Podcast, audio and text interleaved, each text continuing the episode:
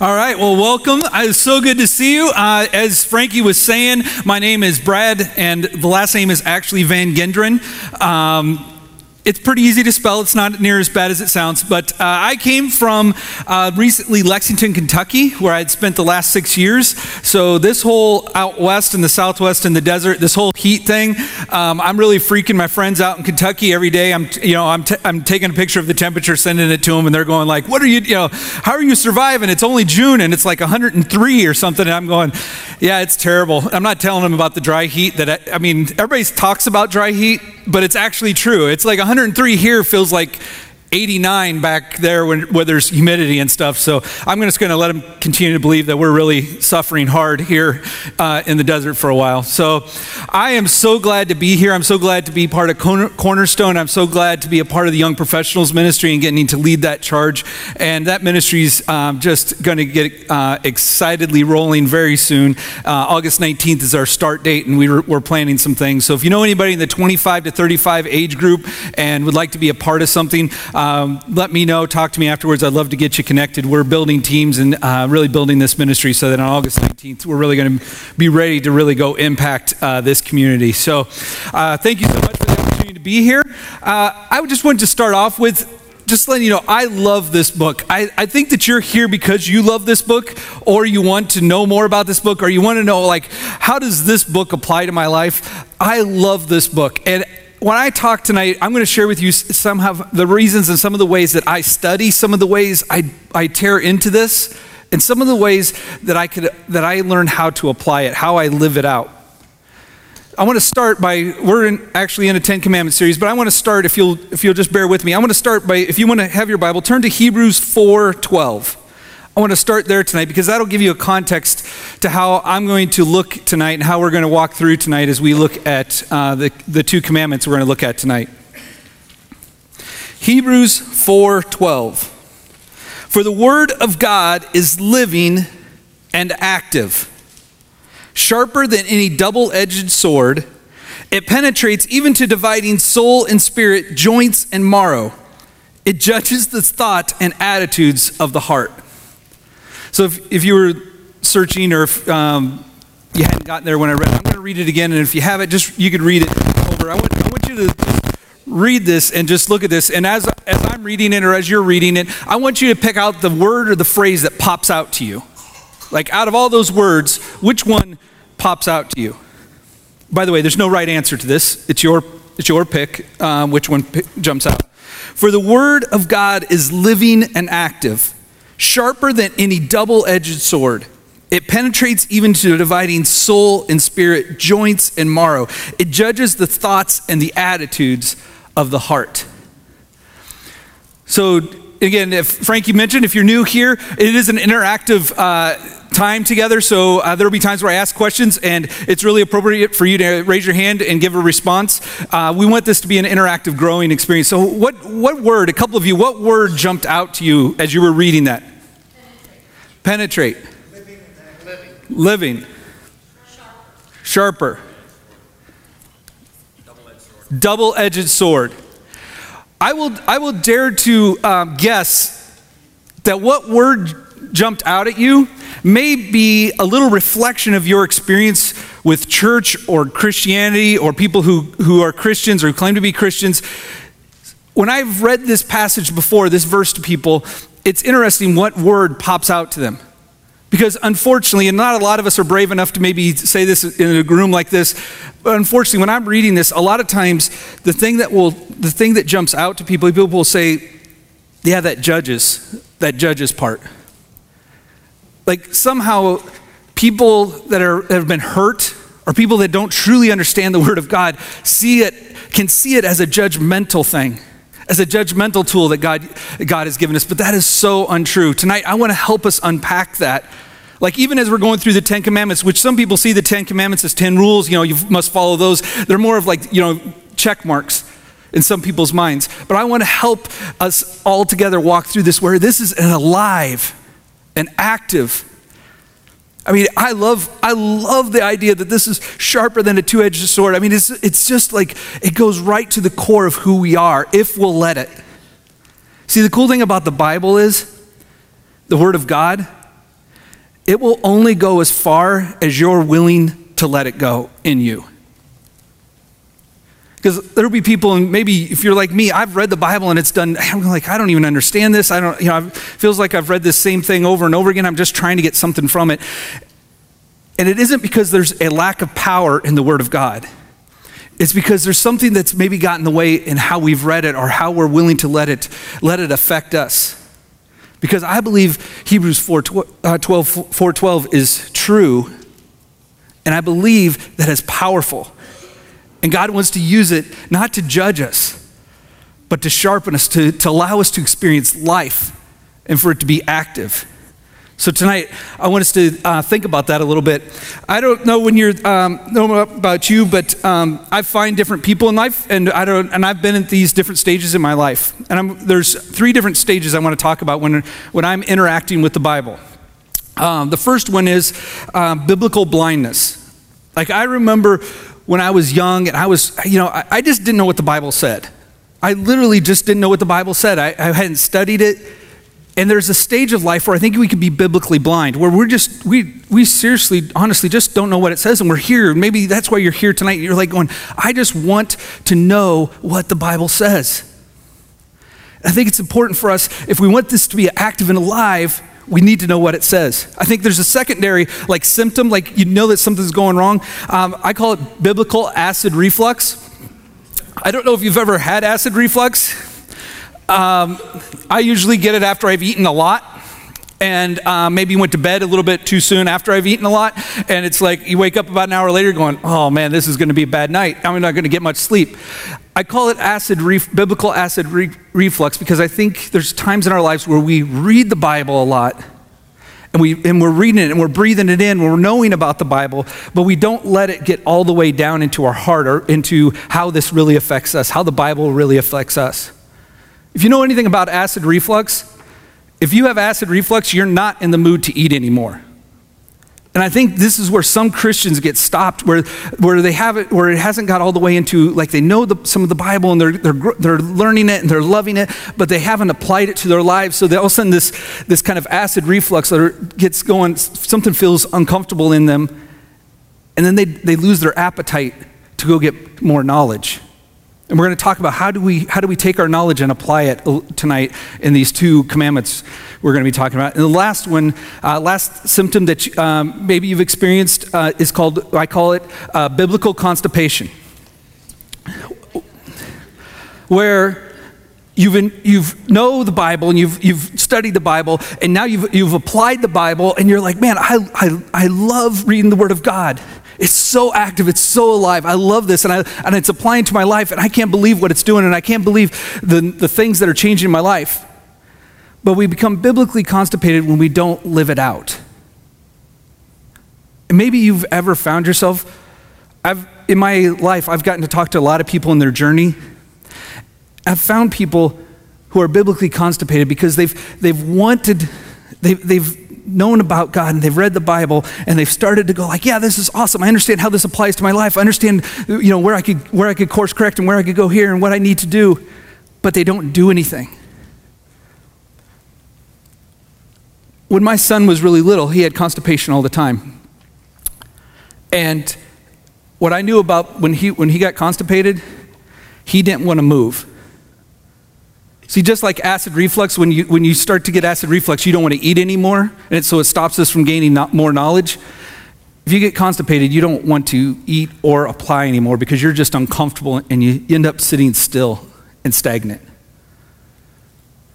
That's where my journey has been. And when I'm studying the Bible, I want to help people go through, work through that process to go like, where do you get stuck as you read the Bible, study the Bible, and apply the Bible? Where, where do you find yourself? And if you find yourself all the way through in that motion, like where you're applying, you're reading the Bible, it's changing you, and then you're walking it out, I want to encourage you, just run with that. Keep going in that, in that routine. But if you find yourself, or if you find a friend, you're like, going, why, why don't they get this? Or why they go, they're going to church, they're reading the Bible, but it just seems like they're, they're losing their appetite. They're losing the ability to really want to go to dive into this, to dive into more. Maybe it's because they have a symptom that's going on that says, hey, there's, there's a problem there. And maybe you could help them. Maybe you could point them in a direction. Maybe you could encourage them where they just need some help. So that's what we're going to uh, talk about tonight.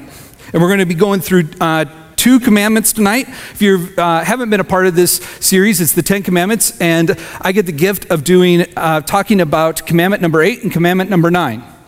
So we're going to dive right into that. And if you have your Bibles, turn to Exodus 20.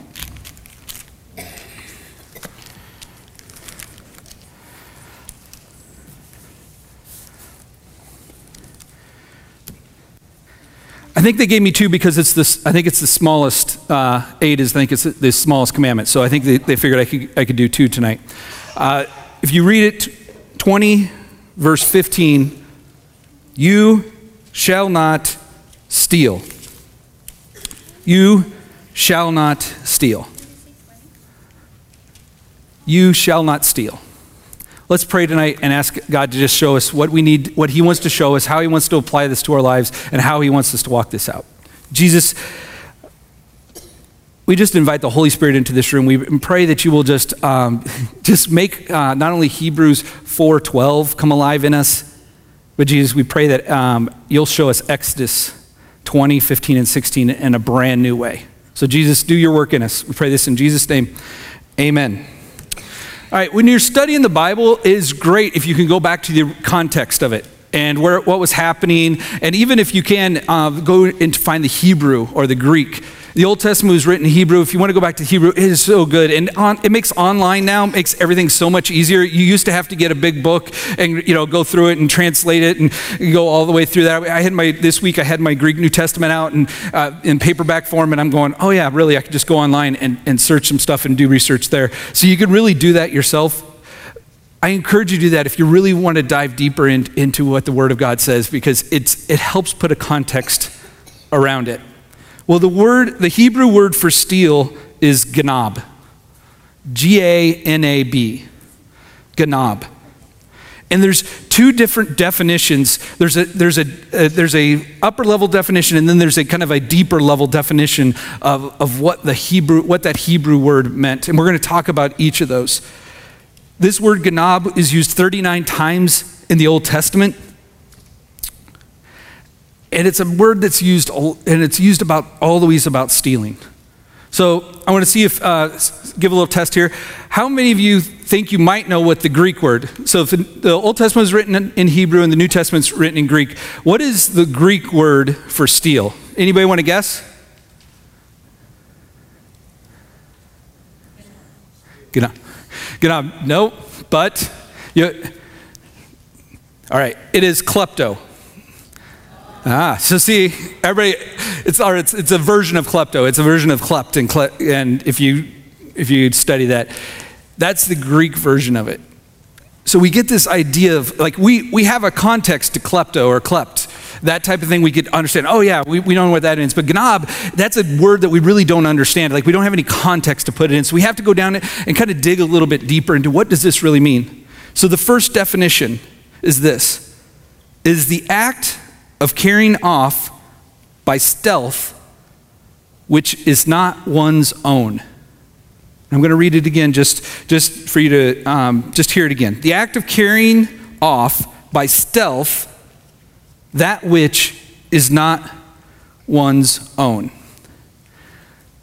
See, right there, when I was studying this, immediately it grabbed me because when I was growing up, steal meant taking someone else's stuff.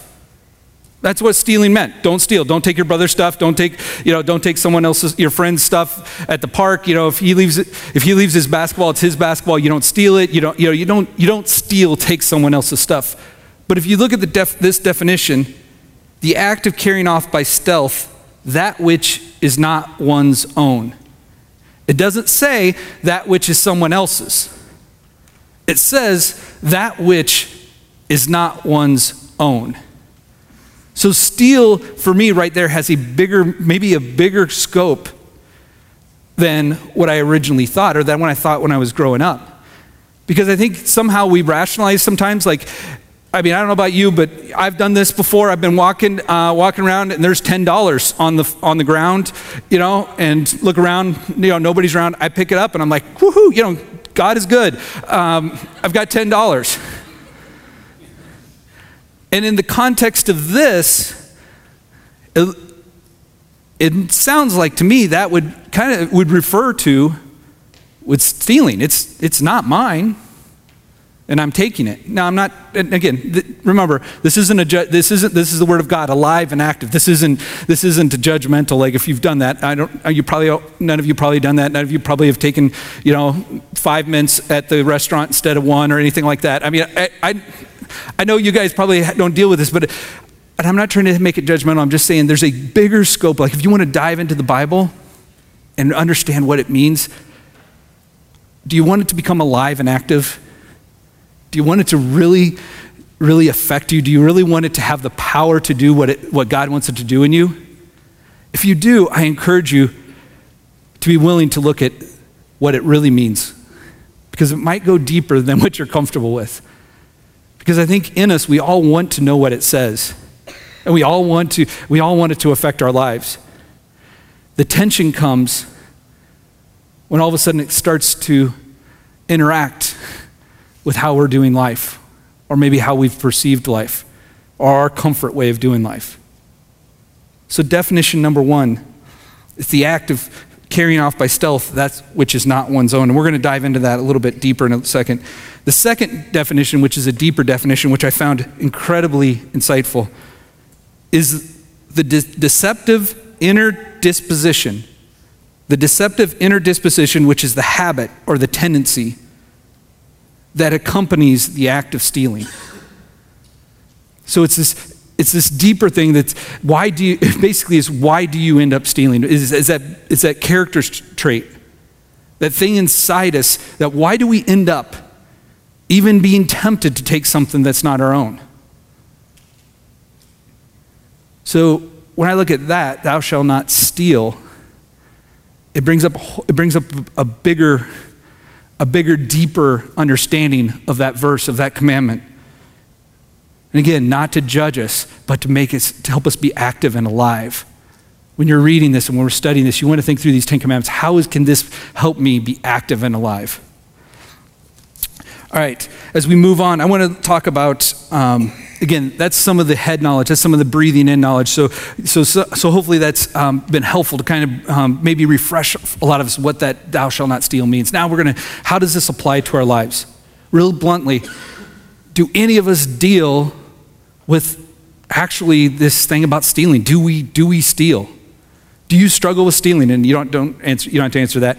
Uh, that's the question we want to ask because again we don't want to become spiritually have acid reflux where we know the knowledge but we don't know how it applies to our life and how we walk it out so i want to i want to just ask a what if question after uh, if you have little kids after they say mommy and daddy and by the way when they say mommy and daddy when they first words you're like so excited for them like you're like, oh, that's so cute. You know, let's let's tape that. Let's get that on Facebook. Let's make sure we make all sorts of videos about this so we can embarrass them for years and decades to come. And then shortly after that, there's this other word that comes out of their mouth. No, which is usually closely after, or which comes after that is, clo- is mine. Yes, out of, you guys were right on. In my, in my experience, my kids, I, I don't know where it came from. We, we're, we did not teach them to go mine. We did not teach them to go play with other kids and go, hey, I'm going to coach you right now. If there's a toy out there, you grab it and yell, mine. I mean, we, we didn't do that.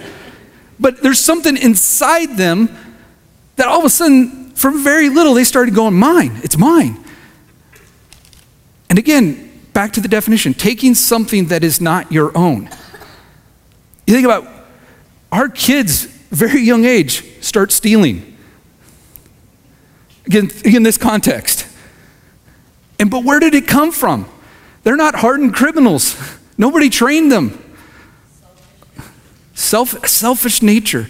Something inside of us that, that is, that's just there that if we're not careful, if we don't watch it, if we don't let the Word of God really soak in and become active and alive in our lives, can really come out. So where do we as adults, you grow up, uh, you know, you grow up you know, I don't, ha- I don't deal with that. I don't deal with mine. I don't go around saying, you know, if you go around to your coworkers just grabbing something off their desk, yelling mine, you might not be there long, um, and definitely not have any friends. But how does that look? For, what is the word I believe there's a word, there's a phrase that I want to, I would just want to offer. What if this is the adult version? This is the 21st century version of the word mine. I'll give you a little hint. How many of you knew, know, remember the McDonald's slogan that started, I can't believe this, I researched this, started in the 70s, but ran really in the 70s, 80s, 90s. It was their slogan. And it was what they were known for. They made dances, they made, they made all sorts of commercials. They were just known for this slogan. Anybody remember that? Have it your way. That's one of them. Uh, you deserve a break today. That's, that's the slogan they started. And the guy who started said it may last a couple years. It lasted from 1972, I think it started, and it went all the way, it went all the way really into 2000s. Interesting note on that. If any of you entrepreneurs want to like dive into something, in 2014, November 2014, McDonald's uh, turned in that trademark. It's no longer a McDonald's trademark. You have, you know, you deserve a break today. So if anybody wants to take that and run with it for any marketing, uh, it's, a, it's yours. Um, it's, so there you go. Somebody make a million dollars, you know, tithe back to Cornerstone. We, we appreciate it. Uh, but it's this, it's this phrase that says, You deserve a break today. And I, want I would just want to invite you to think what if, what if that word deserve is the adult version of mine? Think, think about it. Think, just think about this for a little bit. Just play along with it a little bit, going like, think about what that word means. I deserve, or you deserve. And think about it again. We all say this to people. Like, it's a, it, we say it as, a, as a thing of encouragement. Like, you're doing such a great job. Man, you've worked so hard. You deserve a vacation. You deserve that promotion. You deserve a nice car. You deserve a spouse. You deserve kids. You've done everything the right way. You deserve it. But I want to just ask you to, to think, think about this. And what if, what if when you're thinking, when that phrase of you deserve, what it really means? Does it, does it mean that because I do something, then I, I deserve, I earn something? So if I do everything right, then I deserve a promotion. I deserve to have a spouse. I deserve to have great kids. I deserve to have great parents. I just want to ask you to, to think about what if the enemy, Satan, has used the word I deserve as what it was meant as an encouragement for most of us, but how he has turned that into something that is an obligation. Like we, we get offended when we don't get those things, we get hurt. We feel like could it be that we feel like someone's stolen something from us if we don't get what we deserve? And I know in a church setting you go like, yeah, we don't deserve anything. I, I understand that, but when we're playing this out in real life, again, are we taking something? Are we claiming ownership to something that's not ours? Is it something that we're, do, do we go through life with the I deserve, like claiming ownership? Well, that's mine. No, I put in 10 years. I deserve that. I followed my parents, everything they said. I deserve to go to Disneyland. And I raised my kids the best I knew how. I was there. I sacrificed so much. I deserve them not to do what they just did. Is the, could it be that this word I deserve has been the word that the enemy, this thought that has grown into more of a thought and a concept that maybe the enemy has used to steal something from us. And then we've kind of adopted it as part of our culture and adopted as part of like we believe that we actually do deserve things that are not ours. We believe that we should just be able to grab something and say, no, that's mine, even though it's not ours. So what if, what if we want to ask the question,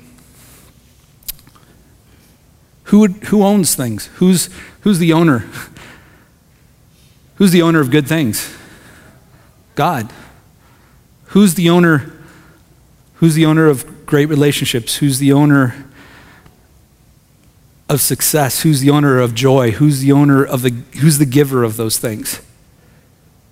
I think if we read the Bible and we're, and again, this is where this is where studying the Bible becomes real and it becomes it becomes uncomfortable a little bit. And we got to go like, whoa, this is this this might be getting a little comfortable.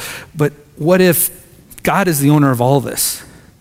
And when we live in an I deserve moment, an I deserve life, could it be that maybe we're we're, we're acting a little bit like God goes, Hey, I got this great gift for you.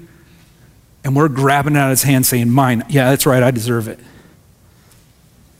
And when he doesn't give us what we think we deserve, we think he's stealing something from us.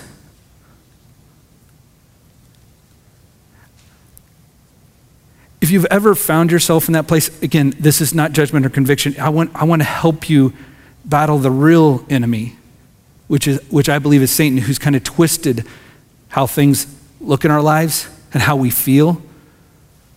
Because those are real things. I, I, I, understand there's real things in our life where we feel that God's stolen some stuff. Maybe we wouldn't say God because, you know, we're in a church and we, we, we're trying to grow, but we feel like we've been sto- something's been stolen from us. And maybe it was out of the context that we felt we deserved it. Again, thou shalt not steal. Thou, we, sh- we shouldn't take something that, we, that is not ours, that is not our own. We shouldn't go and grab it. So I believe that maybe, maybe,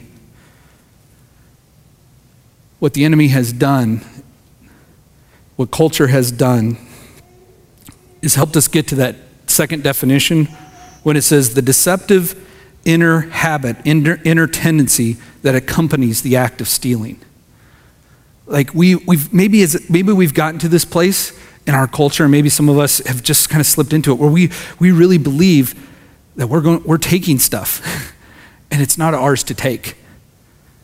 And if you really want to get, if you really want to dive deeper in this, you want to think relationships. Think about in your relationships whether it's parents, whether it's um, your spouse, or whether it's a significant other, or whether it's a child, whether it's you know somebody close to you. Is there is there a place like if you're finding tough time pushing through something? Maybe you, you could just spend some time with God. Let Him show you. Is there something where you've where you've maybe tried to steal something in that relationship? Maybe it's telling that. Maybe it's that expectation of that person. You've stolen their ability to to live fully because you put an expectation on them. Or maybe it's happened to you. It could be both ways. So when you think about this, when you really think about what does this commandment say, thou shalt not steal, I think, it's, I think if you want to go deeper, if, if Jesus will keep taking us deeper in it, if you want to go deeper in it, I think it's bigger than just taking someone, someone else's $10 bill that was laying on the floor, or maybe taking that, you know, taking that extra quarter, maybe even taking that extra, you know, hundred dollars that you that was just laying around the office that's you know they were had on the desk, they're never going to miss it. I think it's deeper than that. If we if we'll let again, if we let the, the, the word of God be living and active in our lives, I think he'll take us to deeper places in it. So I invite you to do that. So I so if you've got if we've gotten that far, so maybe it's done some work in us how it applies to our lives. How are we? The, really, the question, the active question you want to you want to ask, and if you're willing to ask it, is how am I stealing in my life? How am I stealing? Where am I stealing? Let God show you. Now you may not have that problem. It may you may he may not show you anything, but I would I would just encourage you to ask the question: What if? What if he showed me where I was stealing? And it wasn't a physical monetary thing, but maybe it was, it was an expectation or an I deserve or something like that. All right. It's, I think it's really important as we study the Bible uh, to not leave us at that point. Because I think at that point, a lot of times we do this, we can go to the point of like, oh, conviction. Oh, I, I feel that I need to change something. There's something, oh yeah, there's something in my life I could change. I want to I want to stop us a little bit and I want to go on a quick tangent. If you want to, uh, if you'll turn with me to Matthew 12.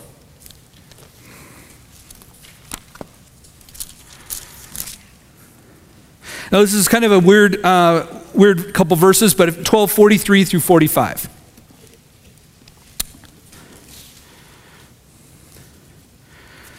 When an evil spirit comes out of a man, it goes through arid places seeking rest and does not find it. Then it says, I will return to my house I left. When it arrives, it finds itself its house unoccupied, swept clean, put in order. Then it goes and takes in, it, in with it seven other spirits more wicked than itself, and they go on and live there. And the final condition of that man is worse than the first. That is how it'll be for this wicked generation. All right, that's a really cool verse, uh, a couple verses, and if you want to dive into it more later, I would love to um, talk with you about that. But here really is the context. Again, the context, we don't have enough time to go all the way into the context of it, but here's the context. Jesus was talking to the, the, the kind of the Israelite people. He was basically saying, you go through this routine where you where you get you know where you go do your own thing i come in save you then you go do your own thing. I come in and save you. And he goes here here was his point. His point jesus was trying to help them understand if you just are in behavioral modification mode you're never going to get where you want to go. If, if you just get bad habits out of your out of your life, you're never really going to get where you really want to go, and you're never really going to feel alive. You're just going to go through this routine. I've grown up, I did that all the time. My parents were very clear on helping me do this. Um, get rid of my bad habits. If they saw a bad habit, they would really help me get rid of my bad habit. And not, I mean, now I'm appreciative of them that helping me do that, but there wasn't one thing that they did to make one bad habit that I stopped really that it stayed stopped until I replaced that spot in my life with something. Now, in the bigger picture, that's a relationship with Jesus. But I want to invite you to think like if there's a place where he shows you healing, like where, where, where you've been stealing and you need to be healed and there's something healing there, I want to invite you to think that what if that habit that maybe you've, you've got into over and over again, and you stopped, and I've stopped for like three weeks or three months or three years, and boom, there it comes back again. It could be a spiritual reason, and it could be because we don't know how to effectively walk through this. So I want to just uh, throw some options. If you want to turn to Ephesians uh, 4 with me, talking specifically about stealing. For those of you who might, like, Holy Spirit might re- reveal some things that said, Man, I've been stealing. I didn't even realize it, but I found myself that I've been stealing. Here's some really clear. The Bible's always clear. It's always clear. If you think it's confusing, I really challenge you with that. It is alive and it's active and it's actually really clear if you'll let it do its work. This one actually is really clear, I think, for almost anyone who could read. Ephesians 4 28. So if you find yourself problem stealing and you want and you go like oh i see it i want to get that out i'm to i'm to i want to get help here's what it says 428 he who has been stealing must steal no longer but must work doing something useful with his own hands that he may have something to share with those in need all right again if you're like me when i read when i when i've been reading the bible at times i just read over oh that's really good it said stop but actually there was so much more. It gave, it gave the entire context. If you want to if you want to walk yourself out of you have a problem stealing anywhere, this is what it says. It says those who steal don't steal no longer. So stop stealing. Number 1, stop stealing. Whether that's resources, time, emotions, support, money, whatever that is, whatever you've been whatever you've been stealing, stop it. Just stop doing it. Lynn did a great job. If you did the technology fast and um, you did that, that was an amazing gift because a lot of people learned that they've been stealing time. Um, they've been stealing time from God. They've been stealing time from their, their relationships. They've been, you know, it just, they didn't even know it. And that was a great way to do it. So a lot of people have changed. I've heard stories of all this week where people have literally said, Oh, I'm stopped doing that because I, re- I didn't realize that was affecting so much. I was stealing so much. Second, this is great but rather let him labor, working with his hands what is good. So be active. If you stop doing something, go do something else. Go, you know, if it's if it's as simple as, you know what, I, I don't use my time wisely. I know I'm stealing from people. Okay, so stop doing whatever unwise thing or you know, Facebook, technology, movies, uh, you know, apps on your phone or iPad. Stop doing those, but then here's, here's the problem if you just stop doing them and stay sitting on your couch, you're going to struggle. The Bible is like really helpful here. Go do something. go work with your hands. Go get, basically, go get busy doing something productive. So go find something productive to do. Like if you know that this is, I am, I, I'm saying no to it, but I'm not, I still have a tie to it. I still have this tendency that I want to go do it. All right, stop doing it. Go do something. For the third reason, the final part of the verse is so that you may have something to give him, to give him who has need. So if stealing is subtracting from the world, Paul is saying, hey, why don't you go do something so that you can give back to the world? So if you want to if you want to conquer stealing, if you want to move through stealing, if, if the Bible is alive and active and it's it's like and the Holy Spirit's showing you something, then stop what you're doing. That's what you shouldn't be doing. Go get busy doing something. Keep your, keep your mind busy. Keep your hands busy. Keep, be doing something so that you don't get sucked back into whatever you were doing. So that you could be productive, so you can produce something. And that's not like arts and crafts. I think you, you probably get that, but it's not like you have to have something physical. All of a sudden, you, you get the gift of giving a relationship. You, you start reconnecting with friends that you haven't connected with, a parent, a child. you start volunteering and helping out in a school that's under, just, that needs help. You start doing things, and all of a sudden you're giving back, and all of a sudden you're like, oh, my life is alive, and I don't understand it. So I invite you to think of that when you're looking at thou shalt not steal. Ask God to show you. What have you been taking? Where have, where have you inadvertently been taking something that's not yours? Or where, or where in your heart, or where right underneath the surface, you have this feeling like maybe you deserve something that you're not getting, and it's starting to build, build up on resentment. Or maybe even a resentment towards God. Maybe you need to start there. Like, you're, you're, if there's any resentment towards God that you, you kind of deserve, you, you wouldn't say it verbally yet, but you, in you, you kind of feel that God deserves, you deserve something from God. God should be giving you something and then correct it. Say no, get busy, and watch out. Watch how he will be, make you productive. Watch how he will make you productive. It'll be amazing. All right.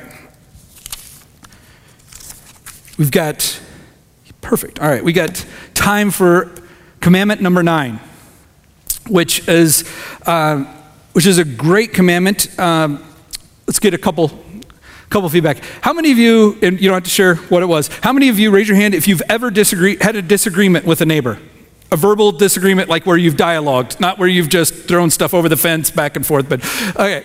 Uh, how many of you have ever had a healthy resolution to an argument or to an interaction with a neighbor? All right. How many of you have ever avoided a neighbor for more than six months because of, of a disagreement? All right. Um, me too. I'll share a quick story. I, when I uh, moved into our house in Kentucky, uh, the first night we moved in, uh, the father, husband, was uh, sitting right on our sidewalk, you know, kicking back in a, in a lawn chair, just, just slamming beer after beer. And um, he was just, he looked miserable. He looked, looked terrible. And he was just like, yeah, he goes, man. He goes, man, I'm sure, sure praying for you guys. And, um, man, life is just hard. And it's like, okay, welcome to the neighborhood. All right, you know. Uh, just within a few weeks, he moved, he moved out of the house, and uh, over the next four weeks, uh, we noticed that there were a lot of cars that would come to the, to the house for about, you know, anywhere between 90 seconds and three minutes uh, we also started noticing there was a, they had a high schooler, and the high schooler, like high school got out at 2:20. At 2:15, there'd be a line of cars along the street. High schooler would pull into the garage. Cars would start pulling up, moving on. We're like, okay, it's like a lemonade stand, I guess. Um, so we, we were watching it and you know noticing what was going on and uh, had some bad, not great interactions. Uh, I have a, I had a teenage daughter. I have a teenage daughter. She was uh, 13 at the time. Uh, some 18 year old guys that were hanging out there said some things that weren't awesome. Uh, was not a great relationship. Uh, fast forward in the story, you know, three months later, this guy, these two guys come to our door. And the other, in dressed in regular clothes, they come to the door and they they, they almost push their way in a little bit. And we're like, whoa, what's going on? And they, they go, oh, sorry, sorry. And they, they flat, you know, flashed their badge. Uh, they were undercover DEA agents. And they go, hey, we just wanted, want you to know we know exactly what's going on next door. Um, let us know. Here's our number. If you ever feel in danger, call us. Um, we've got stakeouts actually all around it. We're trying to, you know, we think this is, this is mu- part of a much bigger deal. Two months later, two in the morning, all of a sudden all this noise happens. A U-Haul is, you know, screaming down the road, backs into the garage. These guys are just throwing stuff like crazy into it. They take off, and you know, we're, you know, we're calling the police, going, "Hey, something's going on." They go, "Yep, we know something's going on." Uh, you know, just a really big mess. I, I tell you that story because here's what I never did I never went and reached out to the mom who still, still lived there with her son, who was dealing a lot of drugs. But did I tell people about them? Yeah. I told a lot of people about them. Sometimes, I mean, that wasn't a, that wasn't a, you didn't get a positive feeling towards those people by what I just said. And sometimes it wasn't near that positive how I was telling people.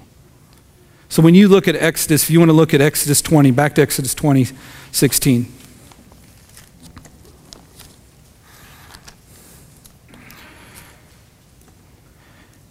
You shall not give false testimony against your neighbor. Again, cross, if, you know, we read that, and a lot of us have read that hundreds of times. Oh, that means if you're in a court of law, don't, don't lie about them. You know, tell the, you know, you're, you're not supposed to give false testimony. So if somebody, you know, somebody asks you, hey, what was going on? As long as, long as you tell that you don't, you don't lie, you're okay. And if you look again, if you dive a little bit deeper into this, you find out I think God had a whole bigger, bigger understanding of that commandment.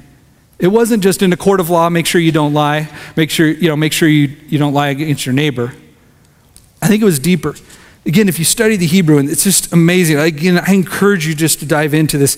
If, if you think of it's, you know, don't swear falsely against your neighbor, don't have false testimony against your neighbor, but the, uh, it really implies the opposite. It implies tell the truth about your neighbor. And the Hebrew word for truth contains the first letter of the Hebrew alphabet, the last letter of the Hebrew alphabet, and the middle letter of the Hebrew alphabet which a lot of scholars would say tells you that that's how awesome God is, how much when He created language and He was creating everything to represent the truth, represent the beginning, the end, and everything in between. So when He tells you to say that, tell the truth, it means tell the truth in everything.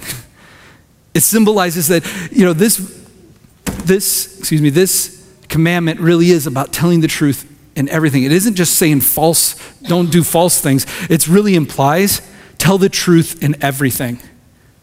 Tell the truth in everything. I think if, you, if we look at it that way, I think that changes how we look this and how we see and how we see people, how we see not only our physical neighbor, but this is kind of an easy one. Who, who is our neighbor according to the Bible? Everybody. And if you need, if you want to dive into that, it's Luke 10, 25 to 37. And who is that?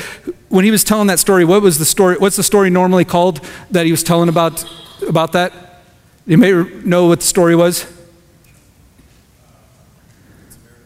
Good Samaritan. Great job. Yeah. Good, good Samaritan. The story of like, who is your neighbor? Well, let me tell you. And he told this story. So if you want Luke 10, if you want to 25, 37, if you want to go in depth and find out a little bit more about how Jesus defined who's our neighbor is. So if you look at that, telling the truth, telling everything true to everyone about everyone. That I get, I gulp a little bit when I go like, oh. So if that's the commandment, if that's if that was the deeper, if that's the next level deeper of that commandment, tell the truth about everyone all the time. that becomes a little harder, a little bit like, oh, okay, God, I understand. Now I've got some work to do here. I understand where you could help me become alive in that. I think there's, there's different ways that we may not think all the time that, uh, that we may not be telling the truth. We may actually be giving false testimony.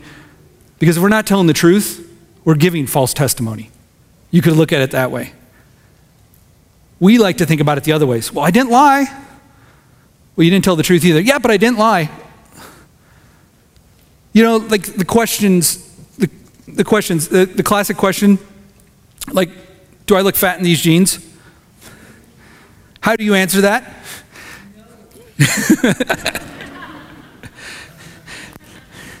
yes, for lots of reasons. But, I, but maybe this is a different way of looking at it.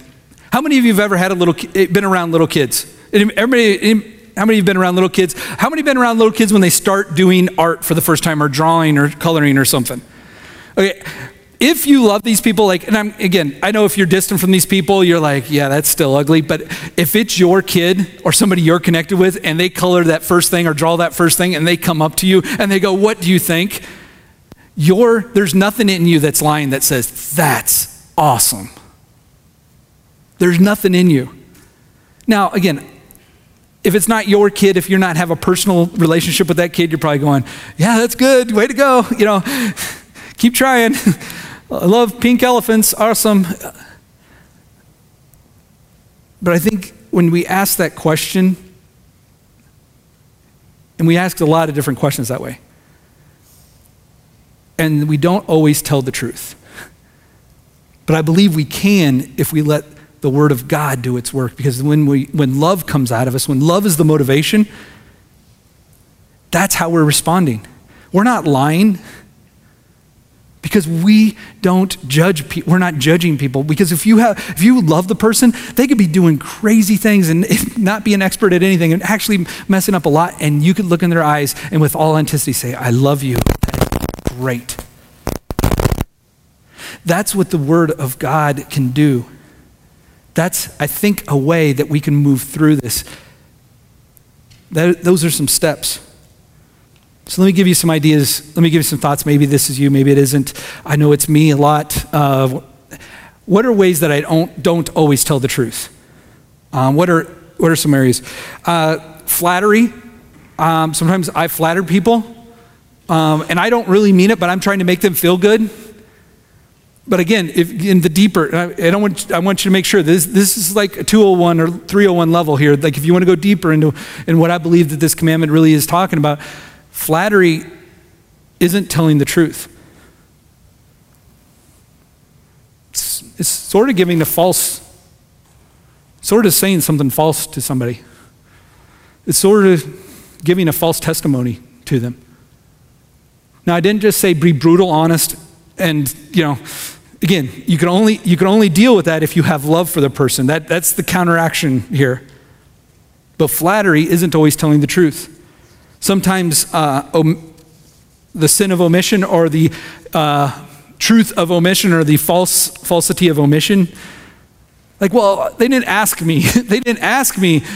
Like, if you ever, um, maybe this is me again. Uh, growing up, I was always really careful to answer my parents exactly what they said, asked. If I answered them the question they asked, I didn't give them any more than that. If they said, Where did I go? I said, I went out. That was true. Did you go out with friends? Yes, I went out with friends. Did you go out and do this? Yes, I did that. I didn't tell them what else I did or who else I was with or any more of the details that I didn't want them to know. If, you know, I, and I would, I would convince myself that I was telling the truth. I would convince myself that I'm doing the right thing. And it almost became a game. And I think this is, this is where this commandment that we could wrestle with, where it becomes a game to, get, to fit within the technicalities. no, I was, I was telling the truth. I mean, they didn't ask. If they would have asked, I would have told them. I mean, if they would have asked that car I sold them if it actually ran, I would have told them that it didn't. But they didn't ask, they just wanted it. Or that house that I sold, you know, if, if they would have asked if the, you know, if the water works um, really great or if the sprinkler system is awesome, I would have told them, I would have told them, but they didn't ask. You know, if, they, if, if, if he would have asked me if, if, if he would have asked me if I was committed to him, I would have told him, but, but he didn't ask, so we can get that, that omission part, and we're really good at that. A lot of us are really good at that. And I believe that that falls under this. Like we want to live this, this commandment out like we want to do deeper work, if we want to let the Holy Spirit do deeper work, I really think we want to go there. I really think we want to wrestle with that a little bit. Where are we giving false testimony? Where are we not telling the truth to our neighbor, to, to the people around us? Where are we not telling the truth to everyone all the time? And I think when we do that, again, it's not out of judgment because God and the Word of God is alive and active. It does not leave, us down here, it always frees us up. It's alive and active. Anytime you find yourself not alive and active, it's not as a result of the Word of God. So let's uh, close by looking at Ephesians 4:25. So if you find yourself maybe have given false testimony, maybe not being truthful all the time. Again, the Bible, extremely clear, extremely helpful, extremely alive and active. No matter what your age, no matter what your situation.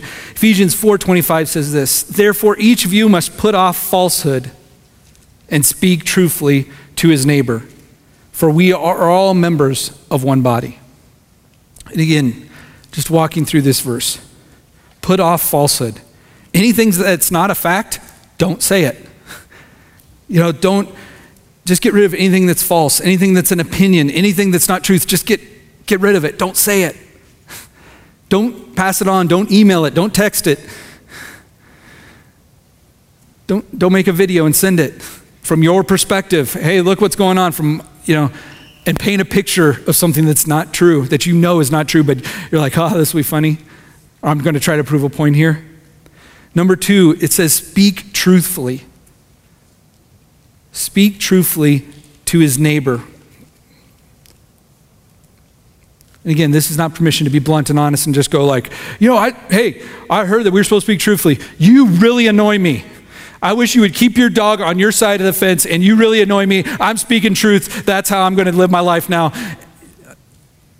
Not, at, not that way. In love. But don't shy away from speaking truth. Truthfully, to people. The Word of God will help this come alive in you. And lastly, I love this, I love this part because I think this is a part that I believe our world is, is, is getting, and I believe it wants so bad. For we are all members of one body. How I would translate that into application is if you want to not give false testimony, if you want to speak truthfully, if you want to live that out in your life, be for each other. Let's be for each other. Let's cheer each other on. If you have a disagreement or you, you're kind of, you know, just have this tension between people, between you and somebody else, or if you don't know, if you, have, if you kind of have this thing that's being built up, I guarantee you it will change the minute you're for them right now. There's a basketball game going on that um, I'm sure we're going to get to catch the end of the game, some of us who want to go watch it. Uh, and there are two teams that are playing. That the only reason why they're there is that they're, they're for each other. Those, those teams are for each other. Even though LeBron carried the whole team on his back last game, they're still for each other when you work as a team, when you don't all of a sudden look at the other person and go, I guarantee you right now in the finals, you, you see this all the time. If you see any competition, you see teams disintegrate.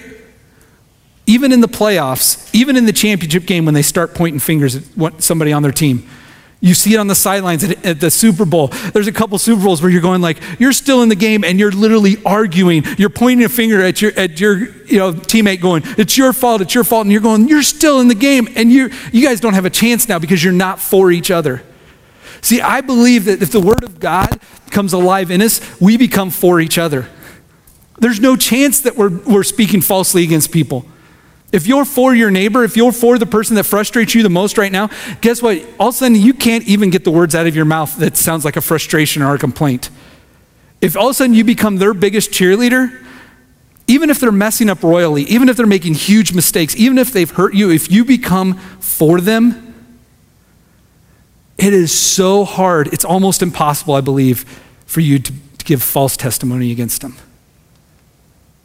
So I want to invite you, like where those places are in your life, let the Word of God be active and alive. Let it be like a sharp, sharp two edged sword. Let it cut into you. Because it will bring life. It will bring, it will bring the truth. You won't get spiritually constipated. You'll become spiritually alive. So I want to uh, thank you. I think we have a couple minutes. If, uh, if anybody has any questions, any dialogue that you want to have, I think we've got time for yeah, I got time for a couple questions if anybody, or any comments or anything that you think might be helpful for people. Yes. Um, in my office, you know, we have the low cubicles, so you can hear everything, and I'm trying to keep my earphones on, but there is someone that is so negative that sits next to me that just it's just everywhere. It just feels I don't know. Yeah. How do you handle something like that when you're in an office setting and you they're your friend and you don't want to push them away, Right. but yet you don't agree with what they're saying or you just feel uncomfortable. Yeah, that's that's. What that- do you do? Because she's constantly just, everybody just fire and I, I think probably a couple of people can relate to that. Let me let me reword the question for the, for those of you who can't hear that. Uh, what do you do when you're in a cubicle or in an air, office area that you have to sit next to somebody who is very vocal about their opinion about people and just critical, negative? What what can you do? What do you do?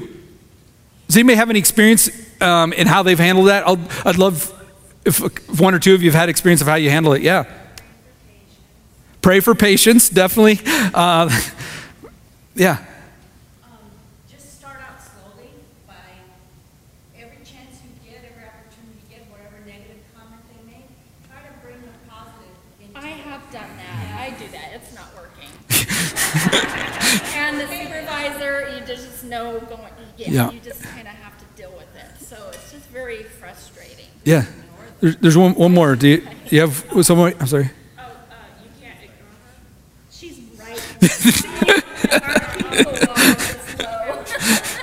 know, Yeah, it's just one of those things where you just, and you feel bad for them because they, they're, what they're going through in their lives Yeah. you know, right, but there's a time and a place. I agree. Yeah. Yeah. Yeah, I think- And if you can't do it directly, try and go with the chain of command. Here's yeah, that. That's all very true. Here's what I would invite you to. I know you you got this already. Is her outward expression isn't the problem. There's something deeper.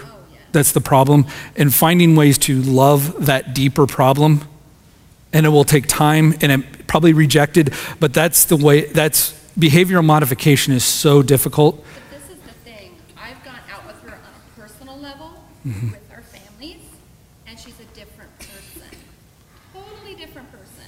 Huh? Very caring, very sweet, Yeah. and it's just like, as soon as she gets in that building, it's just, I know she don't like her job. You know what I mean? Do Hey, here's some here's some job opportunities. Start sliding, start sliding them across.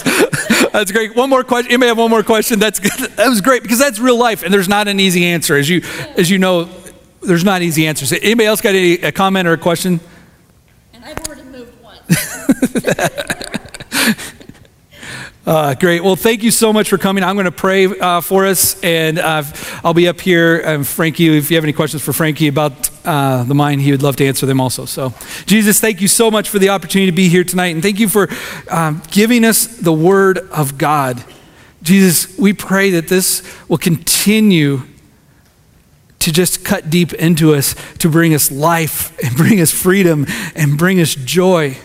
Jesus, let us read this with anticipation that this is that what you've given us is something that's going to just revolutionize our life if we'll just dive in and get help and study it together and apply it to our lives. So, Jesus, uh, we pray for a great week uh, as we're just walking this out, as we're walking out uh, the direction that you've given us. We pray this in Jesus' name. Amen.